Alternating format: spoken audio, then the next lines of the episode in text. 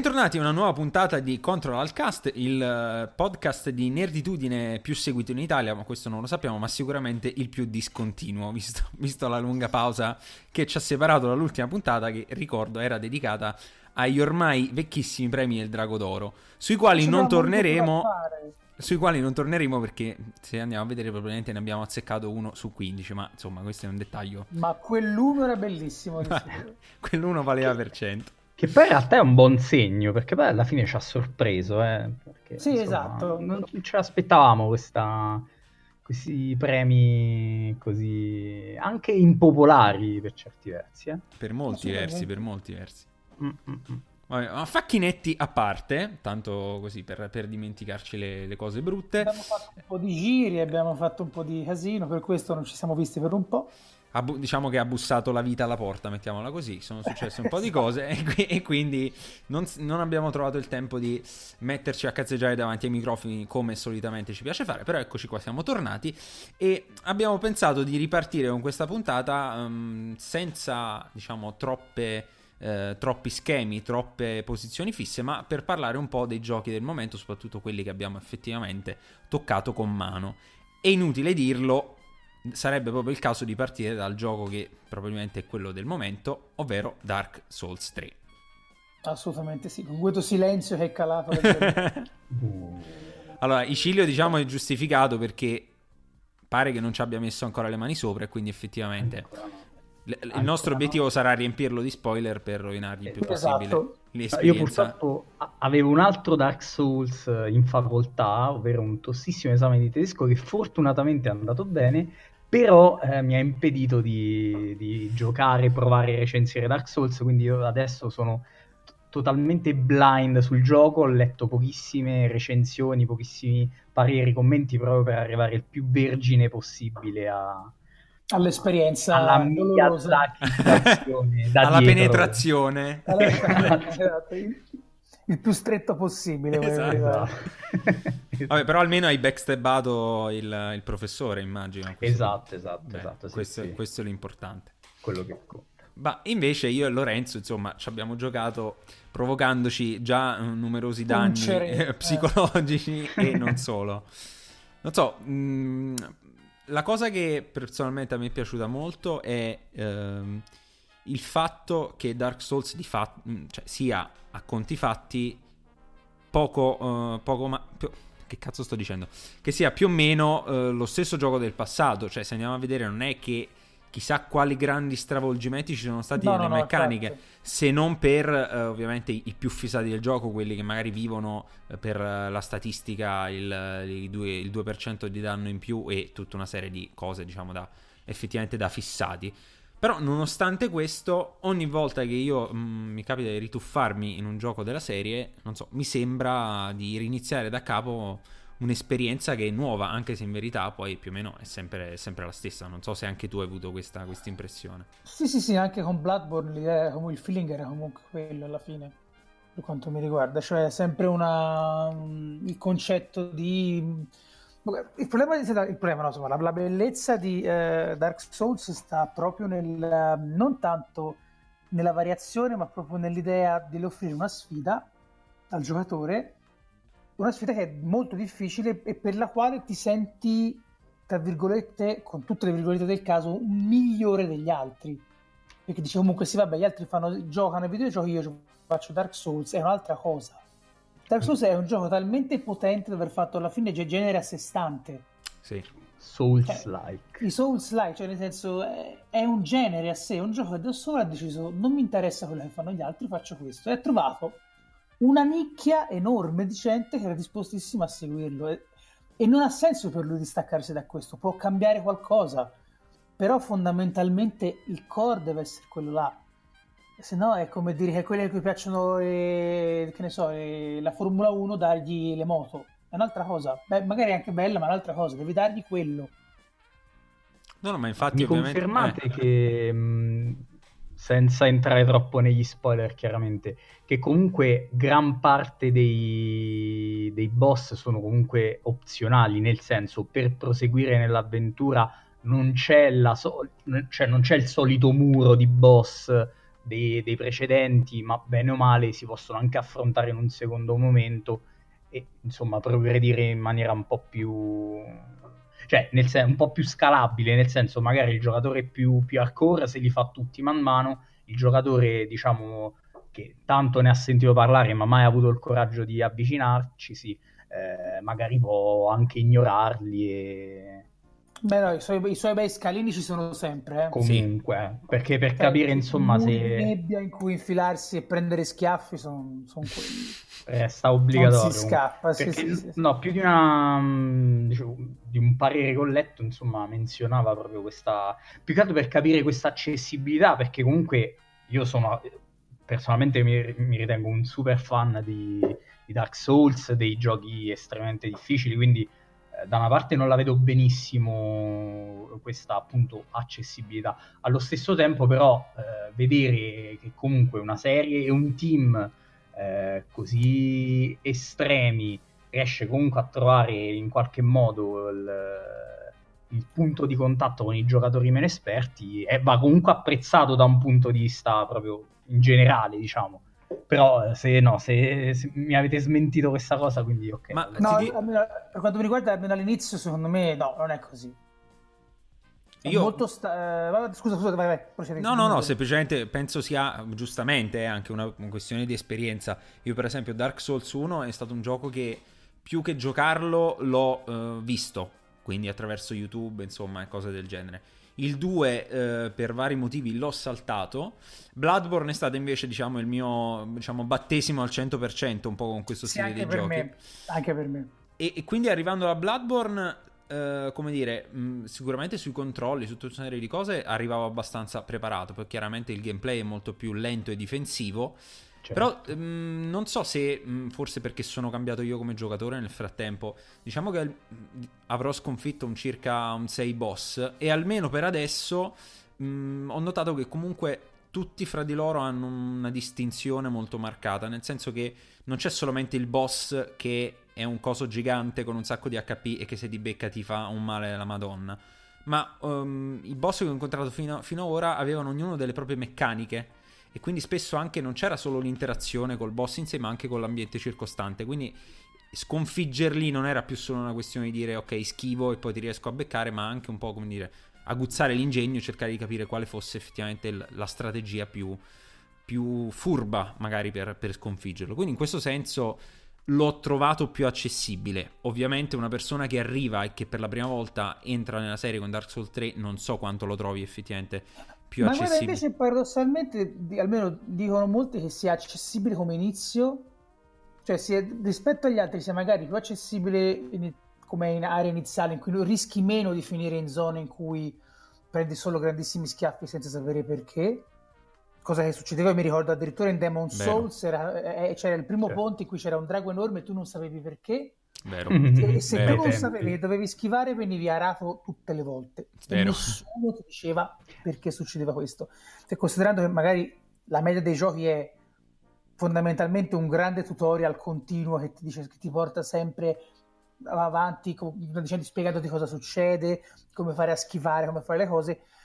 Negli altri giochi questo non succedeva in, insomma, in Dark Souls, quindi venivi regolarmente preso a schiaffi e non sapevi quello che succedeva. In questo invece l'inizio è un po' più soft, però la, la difficoltà rimane costante dall'inizio alla fine. Non c'è il momento in cui rompi il gioco e dici ok ho fatto la build, ciao.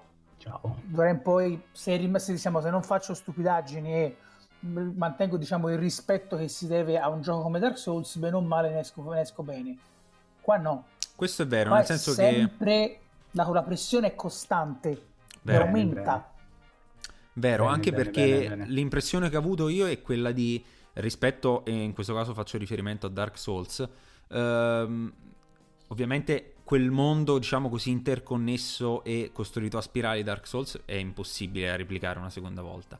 Però ecco, qui forse c'è più, come dicevi tu, meno eh, pericolo di finire mh, senza accorgersene in una zona che magari va affrontata in verità alla fine del gioco. C'è una sorta di, chiamiamola linea- linearità, che non è linearità, però magari quando c'è da scegliere fra due zone in cui andare, non è che ne puoi scegliere una marcatamente sbagliata rispetto all'altra. Sono due zone difficili allo stesso modo che ti portano in due direzioni diverse e poi ovviamente a scoprire. Arrivando da Dark Souls da, scusa da Bloodborne una cosa, un'altra cosa che mi ha estremamente diciamo impaurito è la, la vastità delle build possibili. Vero cioè io ti giuro non so tuttora io ho fatto banalmente un semplice night ma non ho sì. idea se sia la mossa giusta da fare cioè magari mi diverto più con qualcos'altro e poi gli stili di combattimento, col fatto che hanno introdotto la, il dual wielding su alcune armi. Sì. Stai dicendo, ma faccio bene a fare con lo scudo o forse fare meglio avvicinarmi con lo spadone a due mani e menare come un fabbro? esatto. E se invece avessi fatto un personaggio con più, con più stamina, oddio, cioè capisci? Già, già a pensarci mi viene il panico. Mm. Ma infatti per Beh, fortuna... Bloodborne si sapeva, diciamo, già da subito che comunque era una sorta di diciamo non spin-off, però comunque una sorta di visione parallela di, sì, sì, sì, de, dei Souls, quindi chiaramente a livello anche di build era molto più limitato, invece Dark Souls è sempre stato molto spiazzante e forse da una parte anche quello era il bello proprio perché offriva una libertà pazzesca, una personalizzazione del, del personaggio ah, pazzesca eh, l'unico problema è che in passato spesso alcune statistiche tuttora non si sa bene a cosa servissero all'epoca, invece adesso anche un'altra cosa che ho notato è che c'è molta più chiarezza, cioè per sì, il gioco stesso esatto. a spiegare questo fa questo, cioè non è come la, l'adattabilità del esatto, che, è stata un, eliminata per fortuna. Un po' una, un terno all'otto fondamentalmente che serviva al PvP, però poi nel PvE faceva questo, quell'altro, era un po' un... sin troppo delirante insomma. Tra l'altro spezzerei... Parlando, no, parlando, di PvP, perdonami, io, cioè, esatto, citerei il genio che eh, durante il gioco, quando si viene invaso dagli altri giocatori, si veste come un personaggio del, del, del gioco e, e, non si fa trovare. No. Se avete visto, c'è un tizio che fondamentalmente ricrea perfettamente il, il vestito di un NPC. Quando viene invaso, si ferma gli passa andare avanti, lui ogni tanto lancia dei messaggi vocali per far capire che è in zona, quindi si girano, cercano, non lo trovano finché non vanno via. Spettacolo. No, cercare il troll tipo, tipo nei film, quelli che si mimetizzano tra i manichini. Tra... Esatto. esatto. Cazzo da... Tra l'altro, io spezzerei una lancia, visto che si parlava di Bloodborne. Ho letto molte critiche online di gente che diceva: Ah, questo gioco sembra Bloodborne. E effettivamente, specialmente per esempio la prima parte, l'inizio, l'arrivo, ha, ha, ha molto di quegli echi un po' eh, Bloodborneani. Ed alcuni boss sono effettivamente veramente delle mh, copie sputate di personaggi visti in Bloodborne. Quindi sicuramente è stato un gioco che è stato uno spin-off, ma immagino che abbia avuto un'influenza abbastanza forte.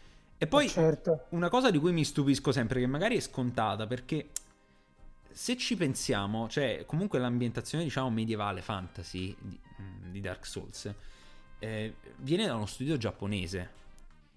Ovviamente cioè, quel tipo di cultura medievale è anche invece molto nostra, molto occidentale e, e mi stupisce sempre come loro riescano nonostante tutto a costruire un mondo fatto, diciamo, con quella cultura, con quell'impostazione e farlo secondo me molto meglio di come non riescono a farlo certi sviluppatori e certi studi invece più, più occidentali.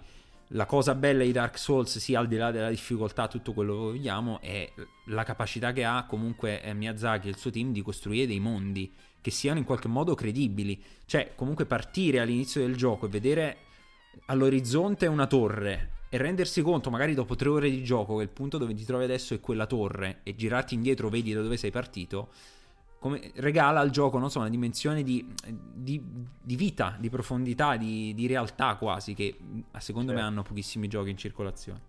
Quello è uno dei punti di forza, ma lo stesso Bloodborne, cioè il, la visione proprio gotica, i castelli, le, le, le chiese di Bloodborne, cioè Europa, cioè sembra proprio un, sì, sì, sì, un, un viaggio interattivo in Repubblica Ceca, cioè una, una pura pazzia. No, no, non per le, le signorine, no, dire signorine non c'entra. Mi riferisco proprio alla, alla, all'architettura dei castelli. Cioè, pazzesco, veramente pazzesco. Ma la stessa proprio visione Lovecraftiana oggettivamente nei videogiochi a quei livelli poche, poche volte, volte, si è vista sinceramente. Esatto, sì, sì, sì, Tra l'altro mi sa che Miyazaki ha qualche problema col clero in generale, perché tra Bloodborne e qui, quando c'è un'ambientazione dentro una cattedrale, qualcosa è sempre pieno di, di roba abbastanza inquietante, orribile, proprio tra le ambientazioni proprio più, più inquietanti, quindi ci deve essere qualcosa sotto, non saprei dire.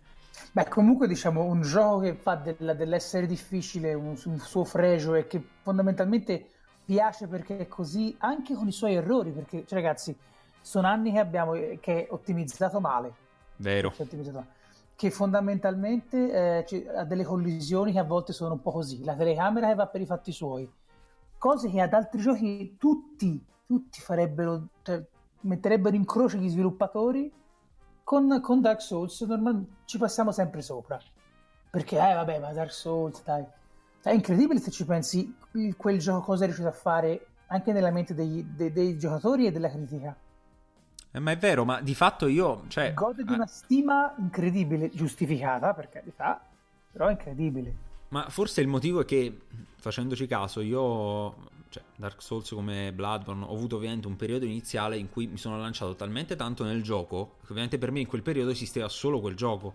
E quindi ero talmente immerso quando ci giocavo e talmente dentro, come dire, la filosofia che il gioco voleva sì, sì, in qualche sì. modo impartirti, che alla fine chiaramente anche in alcuni casi, come dicevi tu, dove le collisioni erano eh, fatte male e quindi io magari morivo, eh, in quel momento non riuscivo nemmeno a arrabbiarmi più di tanto perché il mio pensiero è ok, sono morto perché ho sbagliato io. Chiaramente dopo un tot di volte poi arrivi alla reazione inversa per cui sei tu che inizi a sfruttare i bug del gioco per fottere i nemici. Tipo come oggi poco fa mi è capitato di uccidere un demone di fuoco alto 25 metri facendolo incastrare sotto una porta e sparandogli 95 frecce da 5 HP l'una nella faccia. Ciao, fottuto, arrivederci.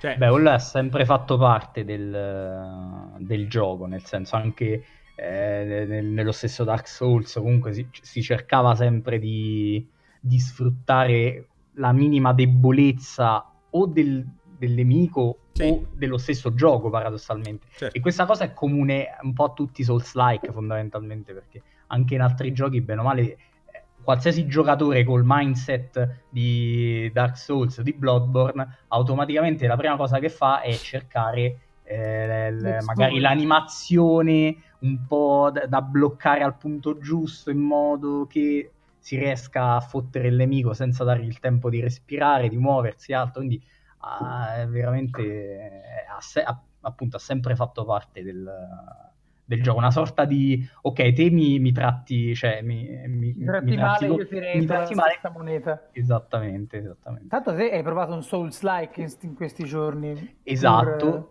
Hyperlight Drifter che è veramente figo e lì uno dei boss appunto lo, al quarantesimo, cinquantesimo tentativo l'ho, l'ho sconfitto solo facendo il, il Dark Souls Saro, ovvero andavo lì a... gli ho beccato l'animazione in cui lui cercava di saltare, allora lo andavo a colpire in un preciso punto, in un preciso momento, da un'angolazione alla quale lui non riusciva a vedermi, e è stato l'unico modo per sconfiggere, perché altrimenti era impossibile. E Everlight Drifter è veramente bello, non so se avete seguito un po' tutto lo sviluppo, tutta la... No. Diciamo che eh, sono quasi tre anni che il gioco è in sviluppo, partito su Kickstarter quando ancora era... Kickstarter stesso non, non aveva ancora dimostrato tutte le sue potenzialità. E è un gioco che ha avuto attorno a sé un sacco di hype, poi causa dei problemi dei, dello sviluppatore Alex Preston, che è il, il, capoccia diciamo di Heart Machine, che è appunto il team dietro il gioco, ha avuto gravi problemi di salute e purtroppo questa cosa eh, ha comportato insomma delle tempistiche molto più dilatate che però non hanno scalfito minimamente la qualità del gioco, cosa eh, di per sé sorprendente perché insomma situazioni del genere tra appunto i ritardi e i problemi di salute della mente principale automaticamente portano a a temere il peggio. Invece certo. il gioco è, è spettacolare, eh, senza che entro troppo nei dettagli. Eh, la, questa tematica della malattia, dei problemi dello sviluppatore sono protagonisti dell'esperienza, è quella che forse la rendono così intensa, così bella. Non dico nulla perché non voglio rovinare alcuna sorpresa, però giocatelo. E è molto bello perché è una sorta di... è, è un vero tributo a Zelda, comunque ricorda i vedo, sì. Zelda. Ha sempre la struttura, eh, vai in questa zona del mondo, esplora, sconfiggi il boss, attiva in questo caso dei pilastri. Una volta sbloccati i vari pilastri si, si arriva al, alla, al, al boss fight finale e stop. Però al contempo ha dei punti di contatto con Dark Souls nel senso che appunto eh, i nemici hanno dei pattern ben, ben definiti, quindi il, eh, non stanno lì solo a fare le solite mosse, ma hanno dei comportamenti veramente pazzeschi, un'IA veramente, un'intelligenza artificiale fatta veramente bene, il giocatore si trova comunque costretto a studiarli eh, per bene, optare ogni volta per la strategia giusta, è molto tattico, in realtà non è, sem- non è così semplice come sembra, e poi si muore tantissimo e c'è un, un, obiettivo che richiede di finire il gioco senza morire neanche una volta. Io non so chi riuscirà mai a prenderlo. Mm. È follia. Io sarò morto 200-300 volte, non sto esagerando. E niente, veramente, veramente bello. Bella atmosfera, bel design, livelli molto arzigogolati, mappa inutile, quindi siete proprio venite abbandonati a voi stessi ed è veramente veramente bello. Dategli una, una, chance soprattutto se vi siete intrippati con Dark Souls e quindi avete ripreso un po' la mano con la cattiveria e le spadate merita, merita tra l'altro il, tu, te hai parlato prima di problemi personali degli sviluppatori mi, mi ricollega a un, gioco, un altro gioco che ho provato in questi giorni che è Adrift. Questo ah. l'hai provato anche te Dario. Ah sì sì certo certo hai capito? Perché questa storia, spiegavo un po' particolare, perché lo sviluppatore era ai tempi in cui fu lanciata la Xbox One, era diciamo responsabile delle comunicazioni social di Microsoft. Sì. E quando la gente rumoreggiava sul discorso, ah, la console sarà tutta online, sempre online, non mi va bene, non mi va bene, fondamentalmente disse alla gente di stacce fece, fece, fece, un grandissimo momento staccio. Quindi disse ragazzi tanto tutto connesso al mondo cioè deal with it proprio disse proprio deal with it. Esatto. Sì. ovviamente come avviene in questi casi su internet fu preso da, cioè il suo account e la sua persona furono presi d'assalto con centinaia di rimostranze nei confronti di Microsoft per il tono utilizzato perché bla bla bla bla fatto sta che perse il lavoro e fondamentalmente andò anche in crisi personale profonda per questa cosa. Si staccò da internet sì questo ma proprio se, se ne andò proprio dal, dalla rete perché giustamente era stato era frustato a sangue. Mi sa anche problemi con la moglie, roba di questo sì, genere. Sì, sì, una roba proprio... di questa roba qua. Quindi cosa, cosa fece allora a questo punto? Trovando alcuni amici ha sviluppato questo gioco che fondamentalmente parte dalle stesse premesse di Gravity. Esatto, sì. C'è l'esplorazione spaziale che va a puttane, fondamentalmente. Un po' come la sua vita è andata a puttane. Questo esatto. è il parallelismo, è tutto qua. Sì. E e niente. E la cosa bella di questo gioco, che forse hai provato anche te, è che è stato diciamo, uno dei cavalli di battaglia di uh, Oculus Rift. Oculus Rift, sì. Assolutamente sì. In anche cui per... imparerà il suo meglio. Esatto, anche perché um, è, è, stato fra appunto, come dicevi tu, i cavalli di battaglia, quindi fra i 30 giochi del lancio di Oculus Rift. Il gioco è giocabile anche eh, con un PC normale, quindi senza l'utilizzo di alcun visore però ovviamente è col visore che eh, diciamo si esprime al meglio. E appunto io l'ho provato come l'ha provato Lorenzo e beh sicuramente è un gioco quando si mette il visore e si inizia a, a fluttuare così nello spazio, specialmente nei momenti in cui si esce diciamo da, dalle navicelle, quindi ci sono quelle sezioni in cui si attraversa una sezione veramente di spazio aperto, magari con la terra sullo sfondo e attorno a te, non so, eh, pezzi di satelliti distrutto, pezzi di meteorite, cioè, navigando effettivamente nello spazio la sensazione è da, veramente da, da, perdere il fiato per quanto è bello e per quanto è immersivo. Il gioco di per sé ha un po' problemi di mm, meccanici perché sì.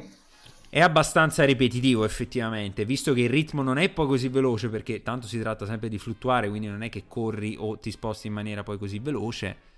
A me all'inizio è piaciuto molto però. Ah, no, no, ma infatti è quello, cioè la prima mezz'ora, i primi 40 minuti sono stupefacenti. Purtroppo da lì poi ci si rende conto che il, dire, il pattern proprio non è quello, quindi bisogna spostarsi da un punto all'altro, spostare dei dati, un, trovare un'informazione, un disco. E e la parte, diciamo, di immersione, ovvero, diciamo, un po' del, che racconta la storia, quindi per esempio le email o le informazioni che puoi trovare su un computer, non le ho trovate poi così, così interessanti. Quindi, ecco, i primi 40 minuti sono stati molto belli, molto stupefacenti nel vero senso della parola. Però ecco, mi lascia un po' pensare il fatto, per esempio, nel gioco bisogna, ovviamente, essendo che la tuta è danneggiata almeno all'inizio, bisogna sempre sì. stare sull'attenti cercando riserve di ossigeno ehm, per appunto per ricaricare il serbatoio ed, ev- ed, evitare di morire soffocati, molto semplicemente. Gli sviluppatori però hanno previsto anche eh, un'altra modalità, diciamo, in cui l'ossigeno non conta, quindi non bisogna mai dall'inizio alla fine del gioco preoccuparsi di trovare delle riserve da un lato è bello perché ci permette ovviamente di, diciamo, di esplorare il gioco con un po' più di calma, però dall'altro lato un po' mi fa temere come dire, ok, allora forse il rischio è che la gente uh, farà queste esperienze, però come dire, sollevandole completamente da quella che è la parte videogioco. Perché ovviamente se togli quella che è effettivamente diciamo un po' la parte di sfida del gioco diventa una bellissima esperienza interattiva, ma dove poi non c'è il rischio effettivamente di dire, di fallire o non fallire, mettiamola così. Beh, sì, anche perché è un gioco che diciamo che fa della, dell'impatto visivo un suo grosso selling point. Diciamo Beh, così. sì, sì, sì. E tra l'altro non so se è capitato a te, ma eh, eh, la configurazione che abbiamo provato ovviamente girava su un Alienware grande più o meno quanto una stanza. Sì, era sta... un aggeggio neanche, neanche fatto a forma di, di, di case normale. Sì, era, era una specie di triangolare una bestia, un motorino sembrava. esatto, sembrava un serbatoio. Eh? Nonostante quello... di 2001 Odissea nello spazio. Più o meno, più o meno. Eh, ma nonostante sì, questa super configurazione, io ho avuto dei, dei, dei, momenti in cui cali di frame. No, quello no, per fortuna. Ok, allora quello forse è capitato solo a me. a me. E c'è il fattore nausea, poi, ecco, un'altra cosa di, di cui parlare. Io ne soffro poco, quindi devo mettere che più o meno dopo un 50 minuti di gioco ho iniziato a sentire un pochino di fastidio, ma anche per una questione di stanchezza del, del sta, stare un'ora col visore effettivamente per gli occhi è un, è un po' stancante. Però ho sentito anche di molti colleghi e altre persone che invece dopo 10 5-10 minuti e niente, non ce l'hanno fatta, hanno voluto togliersi il visore, come dire, sedersi un attimo con calma e cercare di riprendere contatto con la realtà. Mi chiedo se questo non sarà effettivamente un problema e che quando il visore arriverà sulla scala più larga non rappresenti effettivamente un, un ostacolo. Allora, guarda, io credo di essere fortunato, anzi, forse sarò uno dei pochi giornalisti del settore che non, non soffrendo mai di alcun tipo di problema potrò recensire qualunque cosa alla faccia dei colleghi. Quindi sarò tipo ho questo merito speciale che mi permette di, di, di, gestire meglio la realtà virtuale. Però ecco, una cosa è vera, mm, dopo un po' eh, la pesantezza non ne ho avvertita cioè non ho sentito fast- dolore, fastidio stanchezza. È vero che un po' gli occhi ti si arrossano e ti rimane spesso un segno sul volto per un sì. po', perché chiaramente hai sulla faccia una roba appoggiata. Però per il resto non ho avuto grandissimi problemi, anche perché il gioco alla fine ha dei movimenti così spesso, anche pur con rotazioni particolari, così è abbastanza lento. Quindi meno male ce la fai a gestire la cosa. Sì, sì. Bisogna vedere magari con titoli magari un po' più action, tipo, non so, Eve Valkyrie, penso, altre cose così, come andrà a finire. E poi là c'è il buon Adam che torna con il suo motto Deal with it, nel senso, cioè, esatto, esatto. cazzi vostri. Esatto, se, se viene da vomitare sono problemi vostri, non me lo coglioni. esatto, quindi è un loop infinito, lui è tipo il giorno della marmotta, lui ogni progetto che fa... Deve dire a qualcuno si... di staccia. Esatto, e si ritrova a prendere sonori schiaffi. No, io personalmente, sincer- oggettivamente non l'ho provato in maniera continuativa, quindi non, non so, io l'ho provato in vari, varie fiere, eh, non ho provato il, il consumer, quindi ho provato comunque sia il primo che il secondo dev kit di Oculus e problemi particolari non, non ne ho riscontrati. Però immagino che dopo magari un'ora e mezza, due di gioco continuo deve essere bello pesante, insomma. Poi è stato un, un periodo veramente ricco di trailer, questo se ci pensiamo a di novità. Cioè abbiamo avuto uh, Titan, Titanfall 2. Sì. Ah, sì. Spadoni! Frasca, ecco lo Mamma spadone. Mia poi eh, Gears of War 4, di cui oggi escono anche le anteprime multiplayer. Sì, vero. Mm-hmm. Che ha fatto un trailer veramente un trailer di un paraculo terrificante. È vero. Tornando veramente al grande classico. Sì, sì, sì. Mm. E eh, poi vabbè, a livello di cinematografico è uscito di tutto in questi giorni. Grande Doctor Strange. Da World of Warcraft, Doctor Strange, eh, come si chiama? Suicide Squad, di tutto è uscito. Ci Suicide... stanno viziando. Suicide Squad, tra l'altro, leggevo un po', c'è stata un po'. Si era parlato per tanto tempo, sicuramente vi ricorderete, del fatto che le, le, ulteriori riprese siano state fatte per uh, aggiungere un po' di humor, diciamo così, al film. Eh, eh, questo mi fa un po' paura, sì. Mentre invece mm. leggevo che il regista ha rispedito al mittente queste critiche dicendo che invece... Era, è, è, stata no no no questa volta no Era, sono stati gli studios a dirci a dire al regista ci è piaciuto un casino quello che hai fatto facciamo altre scene così quindi lui ha detto che il tempo diciamo di, di riprese aggiuntivo è stato fatto per aggiungere altre scene con con stesso, la stessa impostazione che il film aveva già prima. Quindi chiaramente poi vedremo quando sarà il momento del, dell'uscita al cinema, ma eh speriamo, io spero onestamente che non prenda uh, diciamo la, la, piega dello humor alla Marvel, ma anzi su, no, Suicide Squad è perfetta per fare lo humor nero. Del cinismo, esatto. esatto. del sano cinismo. Quindi speriamo cioè, che la direzione sia quella. Invece fra un po' arriverà invece anche Civil War che, che sono uscite le prime, recen- eh, prime recensioni molto positive, molto positive. Eh, vediamo. Ma io personalmente mm, po- qualche tempo fa ho rivisto The Winter Soldier e mm. sono rimasto di nuovo stupito da quanto sia veramente un, un, film di supereroi che non è un film di supereroi e se sicuramente in parte eh, penso Civil War riesca anche un po' a pescare da quella, da quella genere lì senza rifare un po' diciamo il polpettone massimo alla Age of Ultron secondo me sì che è un po' deluso un bellissimo, un bellissimo film e... Sì, sì, sì. e poi Doctor Strange beh sì il trailer io sono rimasto non so vedere Benedict Cumberbatch in un ruolo del genere mi, mi fa sorridere nel, nel miglior senso della parola e quindi ecco quello è un film dal quale mi aspetto veramente veramente tanto anch'io anch'io anch'io, anch'io. Mm. Assolutamente. molto bello. Io invece ho recuperato uh, Daredevil. Prima ah, stagione, beh, seconda stagione. Mi sono sparato entrambe le stagioni tutto di un fiato. Io non sono un gran fan di supereroi di, di qualsiasi sponda e fazione.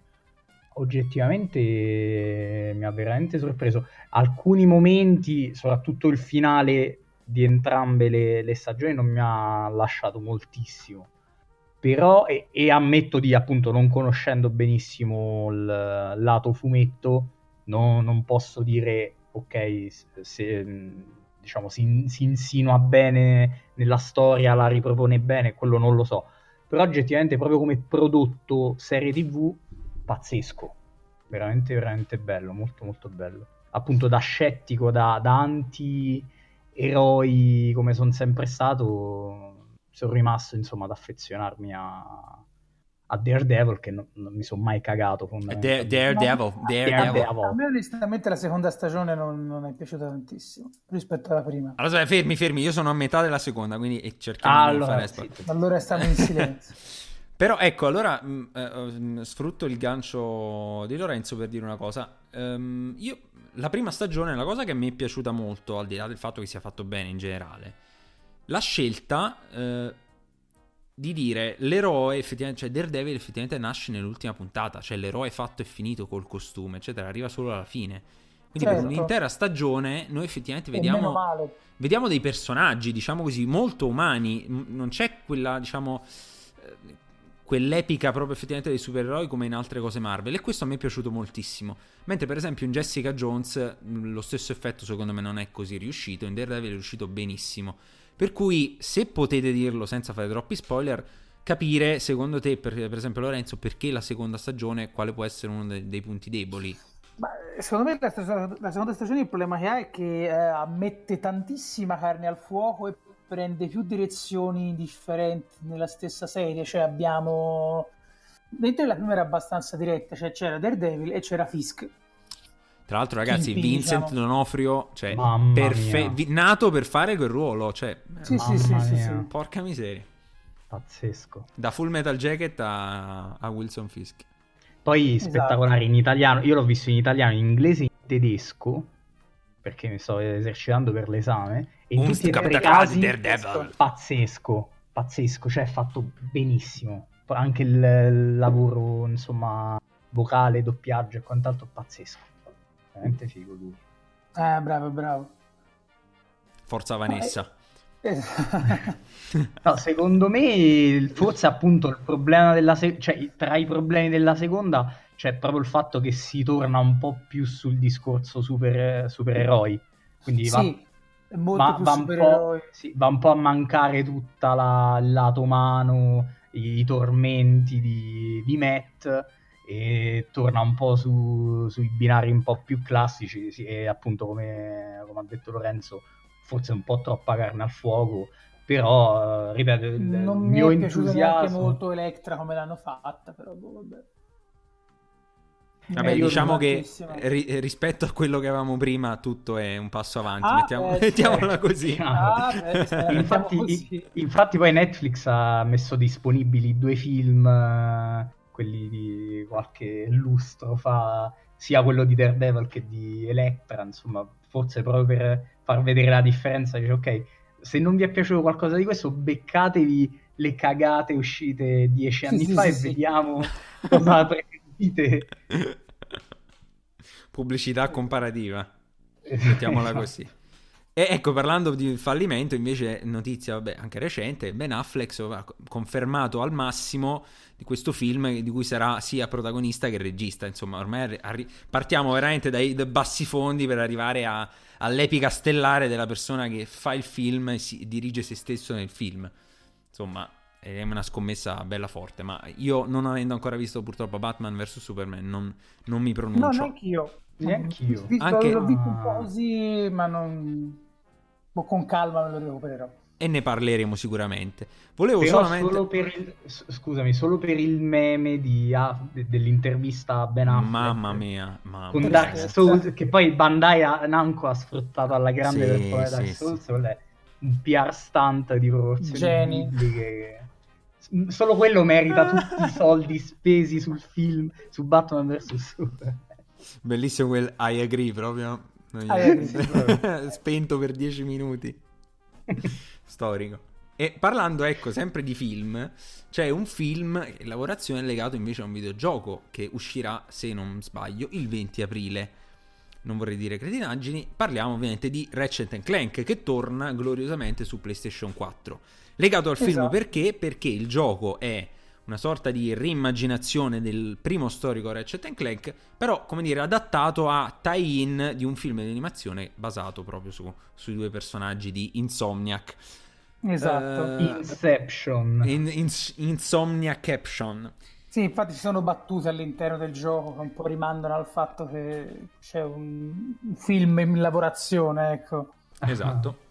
E. vabbè, noi penso l'abbiamo, insomma, io l'ho provato, Lorenzo l'ha provato, immagino, non so se Cilio ci abbia effettivamente No, messo le sue no. sozzissime mani sopra.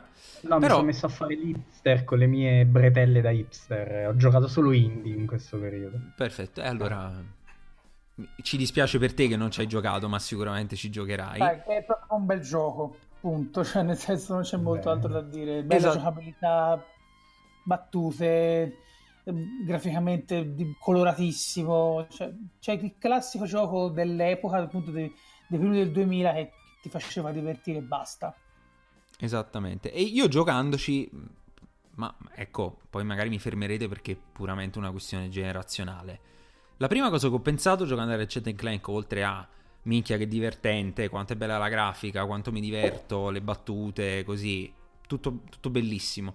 Ma il pensiero che ho avuto è proprio dire, "As- cioè, ma quanti anni era che non giocavo un gioco così? Cioè, con questa Eh, impostazione. esatto, con questa tranquillità anche. Cioè, e parliamo veramente che siamo rimasti, cioè, siamo rimasti a quello, siamo rimasti al Crash Bandicoot di un tempo, siamo rimasti a, a Jack and Dexter, cioè quelle robe lì. Che poi Che- è un gioco tosto, eh. Ah, assolutamente, Però assolutamente. ti diverti, è un'altra cosa. E, e ho pensato, ma quel tipo di personaggi lì, che chiamiamoli diciamo a cartone, perché poi anche lì è riduttiva come cosa. Cioè, che caspita di fine hanno fatto? Cosa è sopravvissuto oggi? C'è Skylanders? Eh no, eh, me lo, me lo immaginavo, guarda, ne scrivevo tempo fa, eh, facendo un po' di ricerche, in effetti ho visto che è stata la morte del genere cartunesco negli ultimi anni.